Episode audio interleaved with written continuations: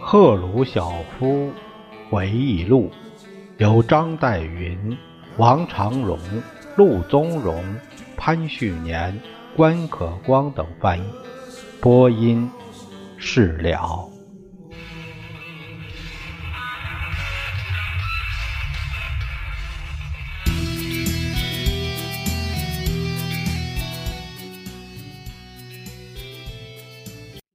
当别人都走了时，我和马林科夫留在后面。我对他说：“贝利亚打算把你的别墅在胡苏米中心，这是他全部计划中关键的一招。这个计划需要很多人搬家。房管部长说过，这个别墅建造工程将意味着把极大一批居民撵走。”这对他们将是一场灾难。他们世世代代生活在这块土地上，而今他们一下子通通被撵走，这不是开玩笑。你还看不到那挑拨诡计的居心何在吗？贝利亚想发动一场大暴行，为了建造你的一幢什么宫殿，而把人民赶出自己的家园，拆毁他们的房子。这座别墅连同四周的原地，还要用一道墙围起来。整个城市将充满怨恨与愤慨，而群情激昂。人们将问道：他们到底是在为谁大兴土木？等到别墅完工以后，你将来临。人们将看到你这个部长会主席下了汽车，消失在你的这一幢宫殿里。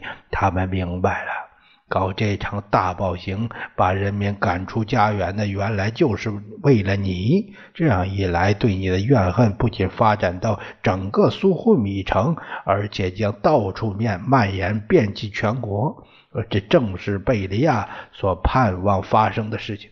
他打算用圈套把你套进这种无法补救的丑闻中去，逼得你辞职。这你明白了没有？贝利亚说他要为自己设计一幢别墅，可是你将看到他是不会去建造的，他只是为你建造一幢，然后以此来使你声名扫地。你怎么能这样说？关于建造别墅的事，贝利亚都同我商量过了。但是这次谈话引起了马林科夫的思考。一天，贝利亚把别墅图纸摊给我看，他再次用了浓厚的格鲁吉亚口音对我说：“这不是挺可爱的房子吗？”“对，太可爱了。”我说，“这是一个了不起的主意。”你为什么不把这图样带回家去？于是我就把它带回家去，可我不知道怎么处理才好。妮娜·贝德罗夫娜，也就是赫鲁晓夫的夫人，无意中看到了，就问道：“这什么玩意儿？”我对他讲了，他光火了，说道：“这是一个荒谬无耻的主意。”我不能对他解释，只得说：“把它收起来吧，我们以后再谈。”下面有个注释，就是说这是赫鲁晓夫家庭生活和他非凡出众的妻子的一个有趣的侧面描写。贝利亚是打算完成苏霍米的别墅建造工程的，但直到他被捕为止，还没有来得及做出什么来。在他被捕之后，我们取消了全部工程计划，这些别墅的设计图纸。后来在我家里存放了相当长的一段时期，但是在这个时候，事情已经逐渐发展了。贝利亚试图干涉党的工作，特别是有关奇卡的问题。他捏造了某种有关乌克兰党内领导情况的文件。他决定拿乌克兰党组织来开头刀。我对此早有准备，因为我算到他想把我牵进去。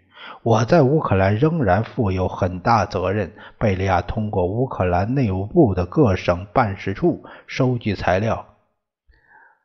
斯特罗卡奇那时是内务部驻利沃夫办事处的主任。这个 T.A. 斯特罗卡奇是保安警察部队的中将。后来在一九五五年到五六年担任乌克兰内务部的部长。他现在已经去世了。他是一个忠实的共产党员，也是一个优秀的军人。战前，他是乌克兰边防部队的上校指挥官。在战时，他是乌克兰游击队总部的负责人，所以他常常向我汇报敌后沦陷区的情况。我了解他是一个忠实正派的人。战后，他被委派为内务部驻利沃夫省的代表。后来，我们才发现，乌克兰内务部长。也就是是贝利亚的亲信曾向斯特罗卡联系，要斯特罗卡奇向他提供有关地方党工作人员的材料。斯特罗卡奇回答说，他不负责人事方面的工作，他们应当与当地的省党委联系。于是贝利亚就亲自打电话给斯特罗卡奇说：“假如你斯特罗卡奇要吹毛求疵的话。”就要把他关进牢营里，砸成粉末。这件事情是后来我们拘留贝利亚以后才发现，但在当时我们还未意识到苏这个乌克兰党已遭到内务部的破坏，并为内务部所控制了。主席团开始讨论贝利亚提出的有关乌克兰政府机构民族成分问题的备忘录。贝利亚的意见。是本地，也就是非俄罗斯族官员，应当在本共和国里担任领导职务，而不应当调升到莫斯科中央机构来。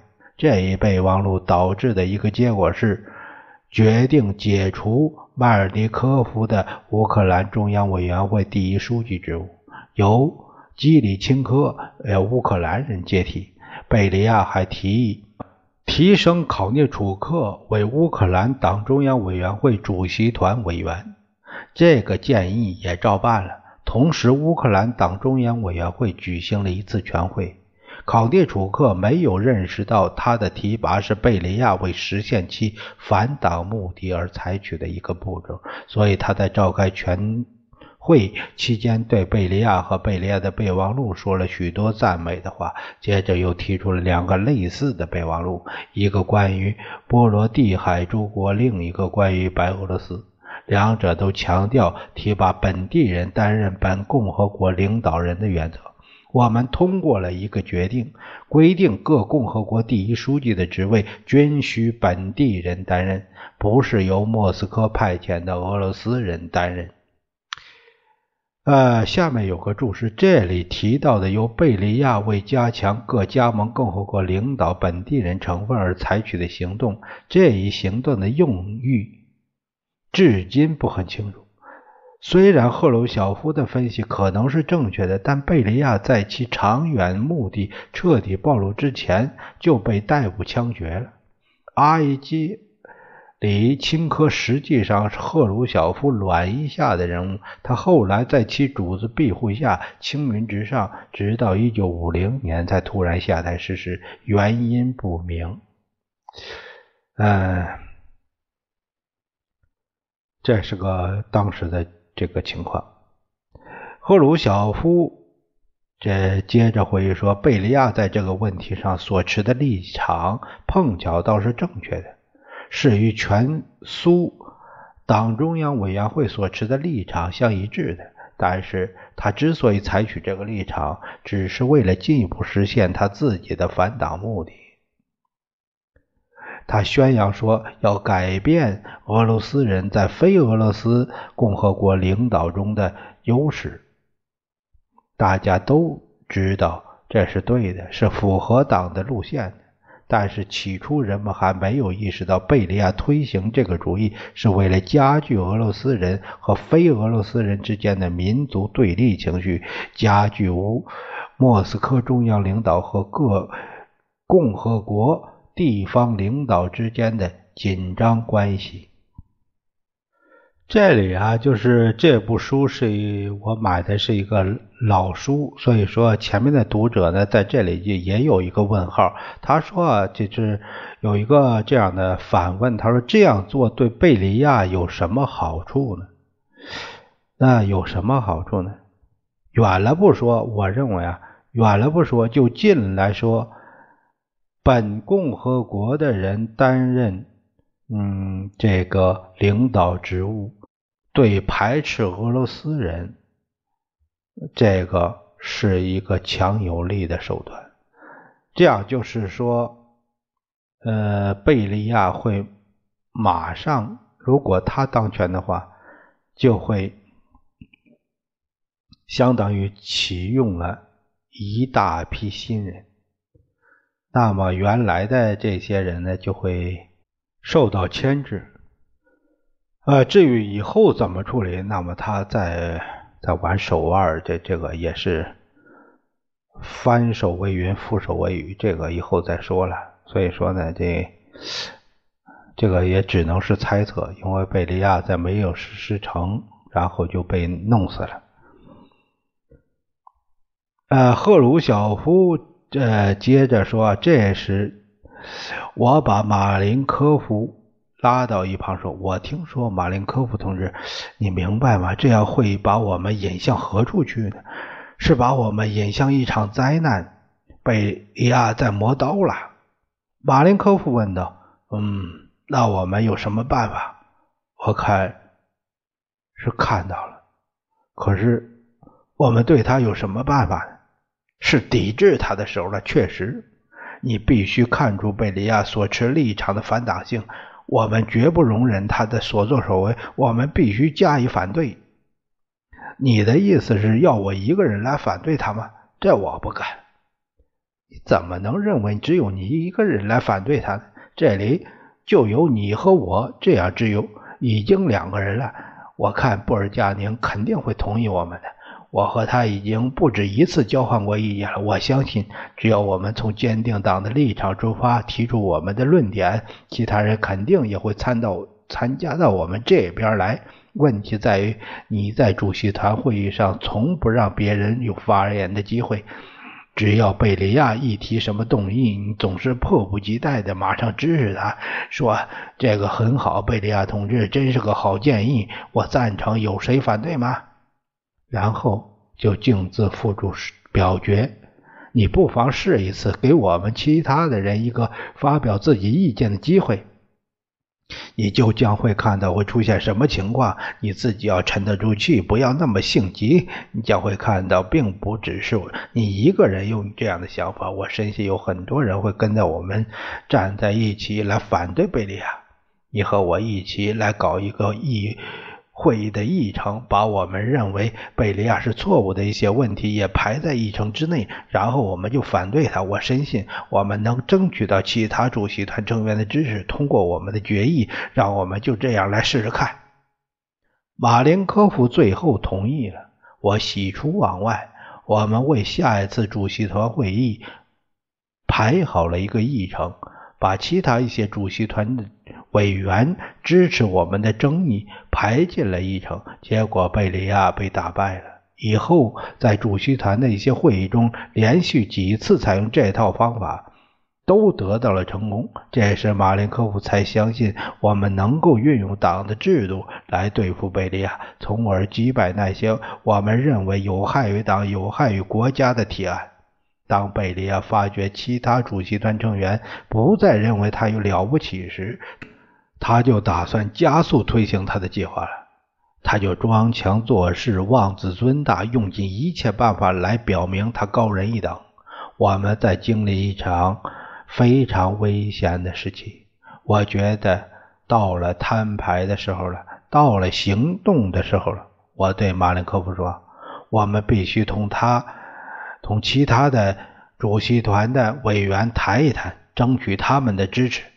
在会上当着贝利亚的面进行这一工作显然是不行的。我们必须采取个别交谈的方法来摸清他们对贝利亚的真正态度。最后，马林科夫同意了，并说：“对我们必须行动。”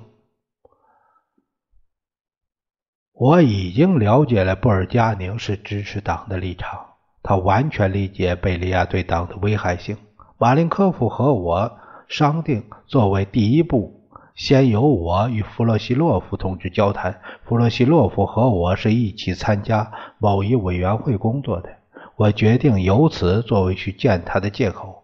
我打电话给他说，我要同他见面谈有关委员会的一些问题。弗洛西洛夫同志说，他乐意到中央委员会大楼来见我。我说不了，还是让我到你办公室去吧。他仍坚持说应到我这里来，但最后还是同意了我到他那里去。马林科夫和我约好，在我回家路途中到他家去一下，这样我们可以一起吃晚饭，谈谈我去见弗罗西洛夫的情况。马林科夫和我同住一幢楼内，而且是同一条楼梯上。我的寓所正好就在他上。我到最高苏维埃。弗罗西洛夫的办公室去了，可是我没有达到我要去的目的。我刚跑进他的办公室的门，弗罗西洛夫就唱起了对贝利亚的赞歌：“我的拉夫连吉拉夫巴布洛夫奇是个多么杰出的人呐！赫鲁晓夫同志多么杰出的一个人呐！”我回答说：“也许不是吧，你对他也许估计过高了。”由于。弗罗西洛夫一开口就以这样的话来同我寒暄，我也就不宜和他直率的谈论贝利亚的问题了。我想弗洛西洛夫所以大唱赞歌，也许是他考虑有人在偷听，他是说给贝利亚耳朵听的。再不然，就是他把我当做贝利亚的同伙，因为经常可以看到贝利亚、马林科夫和我在一起。他这样想也是可能的。不管怎样，我对贝利亚的看法和弗洛西洛夫表示的看法完全相反。要是我仍然把我想说的话全盘托出来，这样就会使弗洛西洛夫处于尴尬境地。即便仅仅出于自尊心之故，他也不会同意我的看法。他不可能把他在我一进门就赞扬贝利亚的立场一下子就转变到我的立场上来。毕竟我的立场是主张要搞掉贝利亚的。为此，弗洛西洛夫和我之间只谈了几句。我借口同他约见的事宜，啊，是一些琐碎的问题。谈好了以后，就马上赴马林科夫的晚餐约会。我对马林科夫讲了见到弗洛西洛夫一事无成，以及我不能开门见山的同他谈的情况。马林科夫在同我商定由我去找莫洛托夫同志谈。莫洛托夫那时是外交部长，他早先曾打电话给我，问我能否在中央委员会办公室同他碰头一下，以便商量有关外交部人事方面的一些问题。我利用了这个借口，安排与他见了面。我打了一个电话给他，说：“你不是要跟我碰一次头吗？我随时都可以。如果你可以的话，马上就来就好了。我们就谈谈人事方面的问题。”他一会儿就到了。我说：“我们来谈谈人事问题吧，但不是外交部的人事问题。”我对他讲了我对贝利亚所作所为的看法。我告诉莫洛托夫，贝利亚是何许样的人。如果我们对贝利亚反对党的领导的阴谋不加制止的话，这将会对党造成多大的危害。我早先也曾对他讲过，贝利亚以怎样的把恶化各个共和国内民族对立情绪的计划付诸行动了。显然，莫洛托夫自己对于这个问题已经想得很多。当然，他对此不得不多想想，因为他了解在斯大林统治时期所发生的每一件事。早在莫洛托夫受到斯大林充分信任时，我就常常听到他声嘶。剧烈的讲起反对贝利亚的话，虽然都是在斯大林不在场的时候讲的。在同斯大林一起开会时，莫洛托夫本人也曾是贝利亚的伪善和阴响挑拨的受害者。我不止一次地听到他当面对贝利亚的行止加以痛骂，因此我把眼前这件大事和他一商量，立刻就发现他和我完全一致。对，他说：“我跟你完全一致，但是我想问一下，马林科夫的立场是怎么样的？”我是代表马林科夫和布尔加宁来同你商量的，我们已经就这个问题交换过意见了。于是莫洛托夫就说：“做得对，你应当提出这个问题。我跟你完全一致，我完全支持你。但我还想知道你们究竟想怎么进行，最后又将如何。首先，我们应当解除贝利亚担任的主席团的委员、部长会议副主席以及内务部长的职务。莫洛托说：“这还不够，贝利亚是非常危险的，因此，我想我们必须采取一些，好比说更极端的措施。你认为我们也许应当对他进行审查吗？”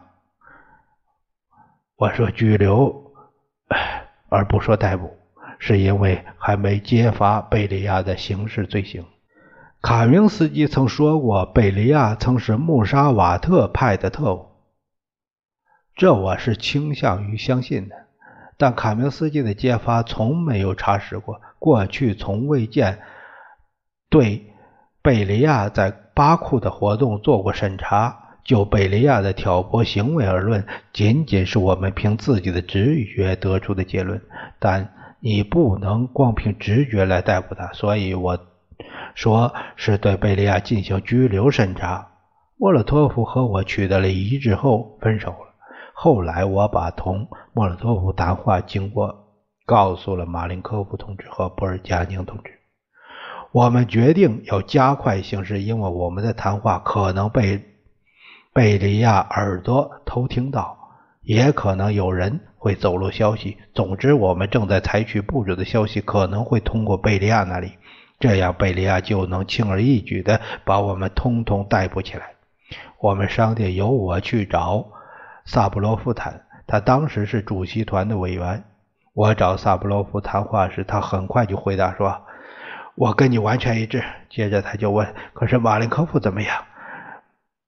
凡我所谈的每一个人都提出这个同样的问题。那时卡冈诺维奇不在莫斯科，他出差去视察木材工业。他回来后，我请他到中央委员会办公室来一下。他在傍晚时来到我这里，我们坐下来谈了很长时间。他对我讲了很多有关西伯利亚和锯木厂的工作。我不想打断他的谈话，虽然当时我心里惦记着比锯木厂更为重要的事情。我考虑到礼貌，也考虑到策略，所以一直应酬到他讲厌了为止。当他一通话讲完，我对他说：“你讲的情况很好，现在我要和你谈谈这里的情况。”我对他讲了这里的形势和我们的结论。卡冈诺维奇马上就竖起了耳朵，问道：“我们，我们是谁？”他提出这样的问题是为估量一下力量对比。我说：“马林科夫、布尔加宁、莫洛托夫、萨布洛夫和我是一条心。”我对他说：“你不在内，我们也占多数了。”卡高诺维奇立刻宣布：“我也和你们在一起。我当然跟你们在一起。我只是问问他。”但我知道他在想什么，他也知道我在想什么，彼此心照不宣。他接下去又问：“弗洛西洛夫怎么样？”我对他讲了我与弗洛西洛夫见面时的尴尬情况，以及弗洛西洛夫怎样夸奖贝利亚。他真是这样说的吗？卡冈诺维奇叫道。他不太相信。是啊，我说，我一进他办公室的门，他就唱起了贝利亚的赞歌。卡冈诺维奇骂起弗洛西洛夫来，但不带恶意。这个狡猾的老杂种。他对你在讲假话，他自己跟我讲过，他不再容忍贝利亚了。贝利亚是危险的，贝利亚很可能是我们大家的祸根。我想弗洛西洛夫确实没有同我谈心里话，但是不管怎么样，他总是讲了这些话。他讲的这个话是不算数的。那么看来，我们最后还得跟他谈一次，或许由马林科夫去跟他谈，因为。我已经跟他谈过，最好不要由我再去向他提出贝利亚的问题。我不想使他处于尴尬的境地，这一点我们都同意了。卡冈诺维奇又问：“米高扬怎么样？”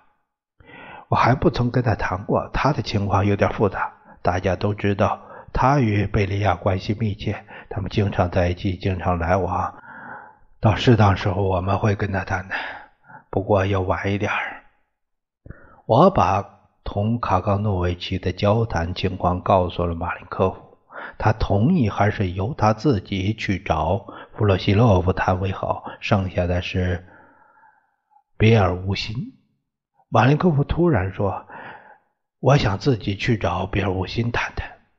你去谈很好，要是愿意去的话。不过比尔·伍辛这个人很复杂，我是了解他的。我也了解他。那么好吧，那你就去找他谈吧。马林科夫邀请比尔·吴辛来见他，然后马林科夫再跟我碰一下头。他见到我就说：“你知道吗？”我请马尔乌辛来，把全部情况同他谈了。马尔乌辛说他要考虑一下，这是很危险的。我认为你应当自己去稳住他，你最好马上去办。谁知道会出现什么事儿？我要考虑考虑，这是很危险的。我打了一个电话给比尔乌辛同志，他来见我，我把一切都向他说了。谈得非常坦率。他说：“马林科夫要是也像你那样讲的那么清楚，那我心里也不会有什么疑问了，完全和你一致。除此之外，别无他途。”我不知道马林科夫同别尔乌辛说了些什么，但现在问题是解决了。除了弗罗西洛夫和米高扬之外，我们就这样同所有主席团的委员都谈过了。我们决定由我去找米高扬谈，马林科夫去找弗洛西洛夫谈。稍后我去找马林科夫，问了他和弗洛西洛夫的交谈情况。哎，怎么样？我问他，他还在唱贝利亚的赞歌吗？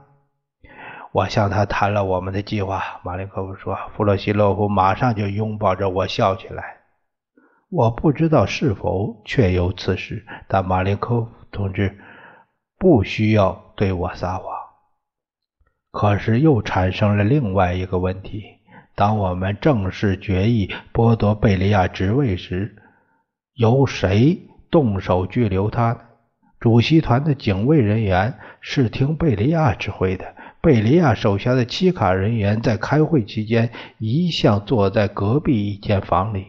他能够毫不费力地命令七卡逮捕我们全体人和成员，把我们隔离看管起来。我们将一筹莫展。因为住在克里门林宫的一是一支人数相当多的武装卫队，因此我们决定取得军队的帮助。我们把拘留贝利亚的任务交给空防司令莫斯卡连科同志和五位将军。下面有个注释：机械莫斯卡连科将军，后为元帅，在贝利亚被捕时是莫斯科空防司令。赫鲁晓夫接着说：“这是我出的主意。到了会议前夕，马林科夫又扩大了我们的圈子，有朱可夫元帅和其他一些人也包括了进来。这意味着总共有十一位元帅和将军参与其事。”由于那时规定不准军人携带武器进入克里姆林宫，所以关照布尔加宁同志事先做好安排，允许元帅和将军们随身携带枪支进入克里姆林宫。我们还做了布置，让莫斯卡连科等一些人在会议举行时等在隔壁房间里待命。只要一等马林科夫发出信号，他们就马上进入会议室，把贝利亚看管起来。